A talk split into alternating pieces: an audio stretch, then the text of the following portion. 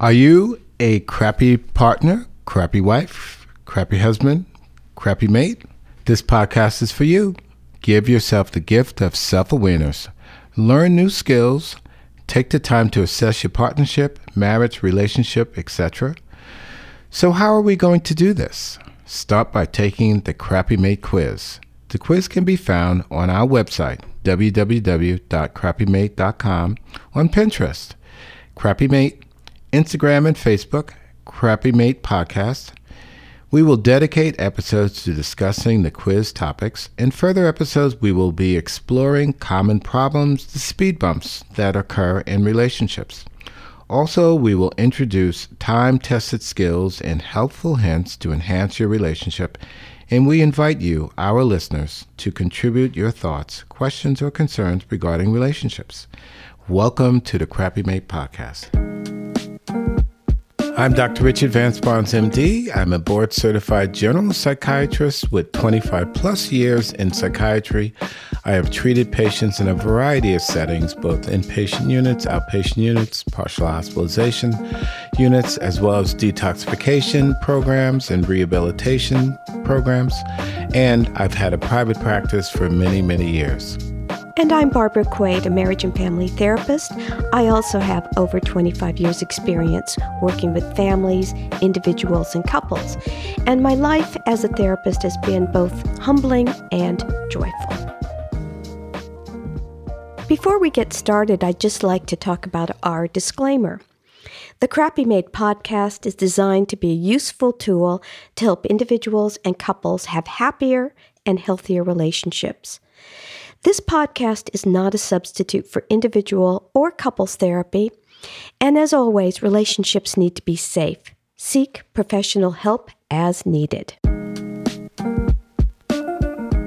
The Crappy Mate podcast was developed out of hearing years and years of stories and accounts from patients in therapy about their mates and themselves actually being crappy mates and poorly behaving within the relationship. And so this concept was then developed into a podcast of how can we help people to actually improve upon their relationships. And so, in order to do this, we developed a quiz. And the quiz, we really thought about some concepts that we thought were important in a relationship. And so the Crappy Mate quiz ended up being a 10 question self scoring assessment that can be found on our Facebook page. And our Facebook page is aptly named the Crappy Mate Podcast. And along with the quiz, you will find a glossary with the terms we used both in the podcast and on the quiz. And this is so we can all be on the same page. Now, to score the quiz, you will read each question carefully and then ask yourself Do I do this almost always, sometimes, or almost never. And when we thought about this, the scoring is like this almost always is worth three points, sometimes two points, and almost never one point. So once you have your total points, you add them up. And a score of 10 to 17 clearly indicates that one needs improvement. A score of 17 to 24 one has a degree of awareness, but improvement can still be beneficial. And a score of 24 to 30. One is aware, insightful, and acting in a positive manner as it pertains to the relationship.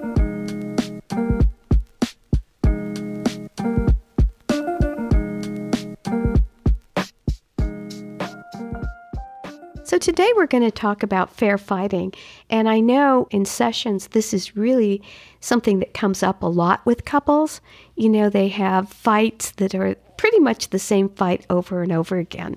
I call this my fighting rules for couples, actually, because couples, partners, mates, etc., they need to have a, a ground rules. They need ground rules for how to fight correctly so that this way they can preserve the love and the respect that they have for one another without really destroying each other's character and putting people down and making for a greater issue outside of the issue itself that they're actually fighting and arguing about. So we know what doesn't work. We obviously know what doesn't work. And I think for a lot of couples, it's bringing back up old arguments. You know, arguments they've had for years. I have a term for that. I call those people that bring up arguments from the past and disagreements from the past. I call them kitchen sink fighters. And the reason why I call them kitchen sink fighters is because they like to throw all of the past issues, pile them way high in the emotional sink, and use those uh, items, those disagreements, those unresolved discussions and controversies to fight with their partner with. What'll happen essentially is that you'll have an issue at hand that you are arguing with your partner, mate, spouse with. And suddenly you'll hear things from the past. Oh, you did that three weeks ago, four years ago when you were arguing with me. You said this, you said that. And it seems as though these issues from the past have not been resolved. So they keep coming forward into the present day argument and relationship. And along with that, people use words like always and never. So you are always like this, or you never help me with such and such. And so that adds to the kitchen sink. It does. And it, in most cases, it infuriates the partner that has been called, you know, you always do this or you never do this. In some ways, I look at that as being somewhat disrespectful as well, because how can anyone be 100% always or 100% never? That just simply doesn't happen in most cases. However, during the heat of an argument, we will say all sorts of things about our partners. I think that's right. We're at our worst when we're arguing like that. And then we bring out the worst in our partner at the same time because they need to defend themselves if you're saying you always do this or you never do that. It comes to mind also some of the couples that I've had in therapy in which, you know, one of the partners is a kitchen sink fighter. And it's just amazing how many items are piled into that sink of disagreement. It really comes down to whether or not you want to reserve and keep the love that you have for your partner, the respect that you have for your partner, your mate, your spouse, etc. Learning how to fight correctly is really a key aspect into maintaining the love that you have and, and resolving the conflict in a way that preserves the respect that you have for one another. And since none of us took Relationships 101, most of us don't know that there are better ways to resolve issues. Barbara, when I think about resolving issues, I have a blueprint and I call it the fighting rules for couples. I believe you had termed it fair fighting, but the essence of it has some key elements to it that I would like to bring about and discuss with our listeners here today. First and foremost, try to avoid being a kitchen sink fighter. If you have issues that you've dealt with in the past, they should remain in the past and you should have resolved those because if you don't resolve those issues from the past, how are you going to ever go forward into the future? So that's number one stick to the issue at hand. Stick to the issue at hand. Do not go back. Do not become a kitchen sink fighter if you continue to go backwards, how are you ever going to go forwards? And it's hard to stick to the present issue, but it's really about what's going on presently. And can we resolve this using our words, being respectful of the other person, and just looking at this from every angle? When you think about this in terms of maintaining the respect and resolving the conflict, there is some basic humanistic rules that I like to enforce with my couples. And the first of those rules is when you're engaged in a discussion, an argument, a, a heated exchange, try to stay respectful of your partner. And so that means no name calling, no yelling, no screaming. And obviously, physical aggression is a no no and it's not to be condoned or displayed in any shape or form. Relationships still always have to remain safe. Also, it's not just directly calling somebody a name, but it's that indirect name calling. So if I were to say, well, that was really stupid, I am basically saying, I think you're stupid. This very point happened to me as I was driving with my spouse, and I was trying to find this particular restaurant. And I wasn't quite sure where it was located. And I had turned to my spouse and I said, Do you think I should make a turn on this street? And she looked at me and said, Well, that's stupid. Why are you going to turn here now? And I looked at her and I said, We don't really talk to one another this way because I think what I heard from you is that I'm stupid for wanting to turn at this particular junction on the road. So I think you make a very, very valid point, Barbara, in terms of being careful in terms of the words that you're using because they can infer that you are being called a certain way or your partner's being called a certain way. So we want to be careful with the language and how we are using our words. And I think in this day and age, too, a lot of people curse. Some people curse more than others. But I think when you're talking to your partner, you really don't want to do that. That's the respectful behavior that we would want people to demonstrate. No cursing, no yelling, no screaming, no name calling as well. I'm not going to call you outside of your name and try to, in some ways, assassinate your character while I'm doing it. Uh, no, because I'm, if I'm angry, well, I have to be respectful of you still, because after all, I care about you and I have professed my love to you and I want to stay respectful. So cursing and yelling and screaming, all of those forms of behavior, they're not acceptable. They're frankly abusive. They're abusive. So, how do we do it? You know, it's the heat of the moment. I'm angry about something. How do we just put all these rules into play? Well, first and foremost, I always hand my fighting rules for couples. Going through some of the items, basically, we want to be respectful. We want to not name call. We want to be able to treat each other and speak to one another in a respectful manner. One of the key elements to the fighting rules that I have for my couples and something that I think we really need to look at is when we're not getting anywhere with this discussion, with this resolution of the argument, I want my couples to take a timeout. And a timeout looks like this. You say to one another, look, we're really not getting anywhere with this. We're seemingly going around in circles on this. And why don't we do this? Why don't we take an hour out? Why don't we take two hours? Let's agree upon a time that we will take individually to process and to think about what the disagreement's about and what we're so heated about. And then we'll come back together and discuss the issues at hand. I love that. One of the things I tell couples is to come up with those kinds of rules beforehand. So, certainly not when you're in the midst of the argument, let's take two hours.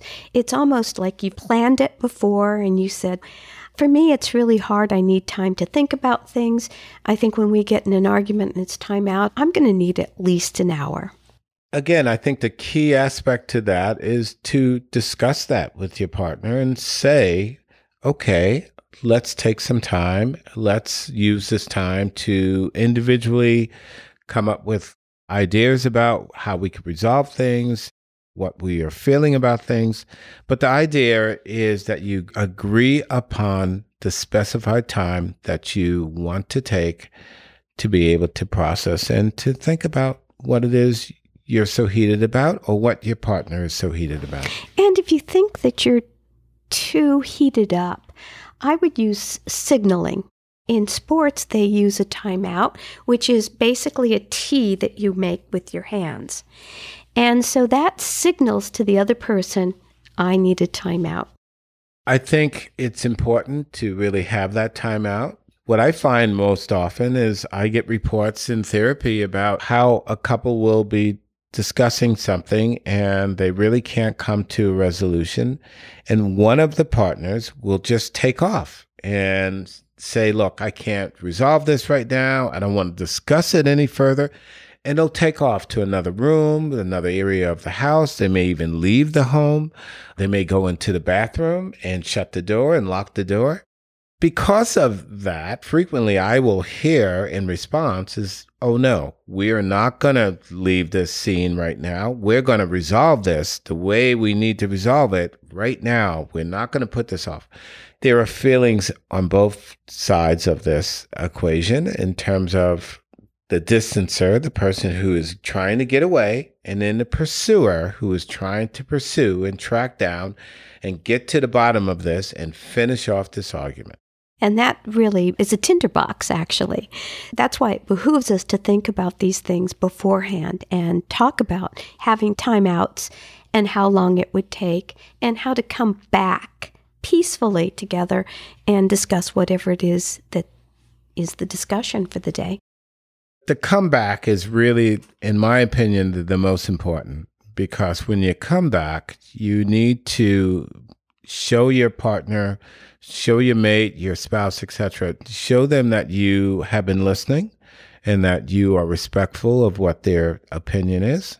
In most cases, what I tell my couples to do, my patients to do, is to state what your partner's concerns are first and be clear about what it is they may be having a problem with. And so when you do that first, when you come back after your timeout, it really shows that you've been listening and that you are concerned with how they're feeling and you're being respectful for what their concerns are, what their issues are with you.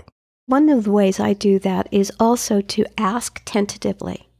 So, did I hear that correctly? Is this what is going on for you. And when you do that, you offer the other person a chance to clarify or to state where they're at. And like you said, it's all about respect. And that person is going to feel respected if their partner is asking, Is this what's going on for you? Mm-hmm. I think that is the way that I want my patients to come back to the discussion. And for me, it's also an aspect where people are now somewhat humbling themselves and being able to come out of their positions, to come off their high horses at times. They're getting down to the grass level and they're being able to talk about and express their concerns, but they're doing so in a way that's very respectful and they're going to be heard more likely if they're showing that they're concerned for what their partner's issues are. So, what we're asking people to do is to make a commitment to working on these little issues, little or big issues. And I think the commitment is is really the key. And as we've talked about in earlier podcasts, you have to practice. You know, it's about good mental health, good relationships really resolve around discipline being able to stay in track and stay informed with what works. You know, what's healthy, what is appealing to the relationship, what bolsters the quality of the relationship. And so we have to repeat those. And so it's about practice, it's about repetition, and it's about being able to hang in there and continue to do the work, actually. And putting your ego away for a little while. Ah, the socks in the drawer trick. I like that. take your ego, put it in the drawer, take your socks out in the morning. It helps you to stay humble, but it also helps you to be seen as more human and more appealing in some respects. And more caring. More caring as well. Because we know we chose our partners because we want to have a good relationship. And we forget about that in the heat of the moment sometimes. Yes, we do. And and we've all been there where we've gotten so out of hand and how our thoughts are being broadcast. We want our thoughts to be heard. And sometimes we get a little overboard with that and we get a little out of hand. And once emotions get heated, it becomes much more difficult to control those.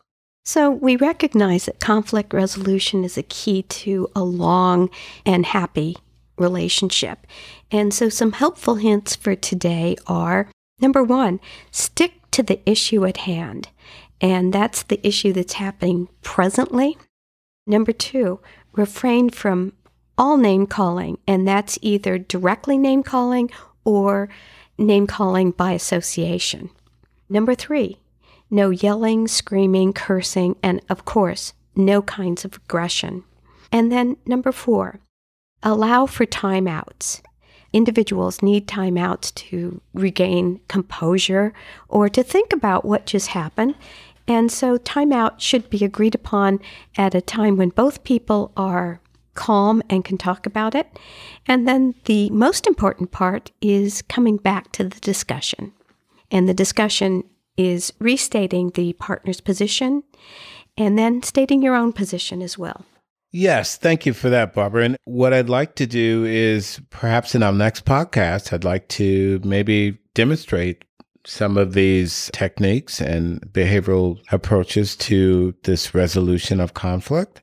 I think that it, it'll become much more clearer to our listeners how they can actually enact this during their own discussions and heated verbal fisticuffs. In closing the podcast today, I just want to remind our listeners of our disclaimer. The Crappy Mate podcast is designed to be a useful tool to help individuals and couples have happier and healthier relationships. This podcast is not a substitute for individual or couples therapy. And as always, relationships need to be safe. Seek professional help as needed. Thank you for listening to the Crappy Mate podcast. We invite you to submit comments, questions, and or concerns about today's podcast or give us feedback on relationship topics you'd like to hear covered. We encourage you to try our helpful hints. Give these a go, try them on, try them on for size. Remember, you can follow us on our Facebook and Instagram pages under the Crappy Mate podcast. Our website is www.crappymate.com. And please be sure to subscribe. Thank you for listening.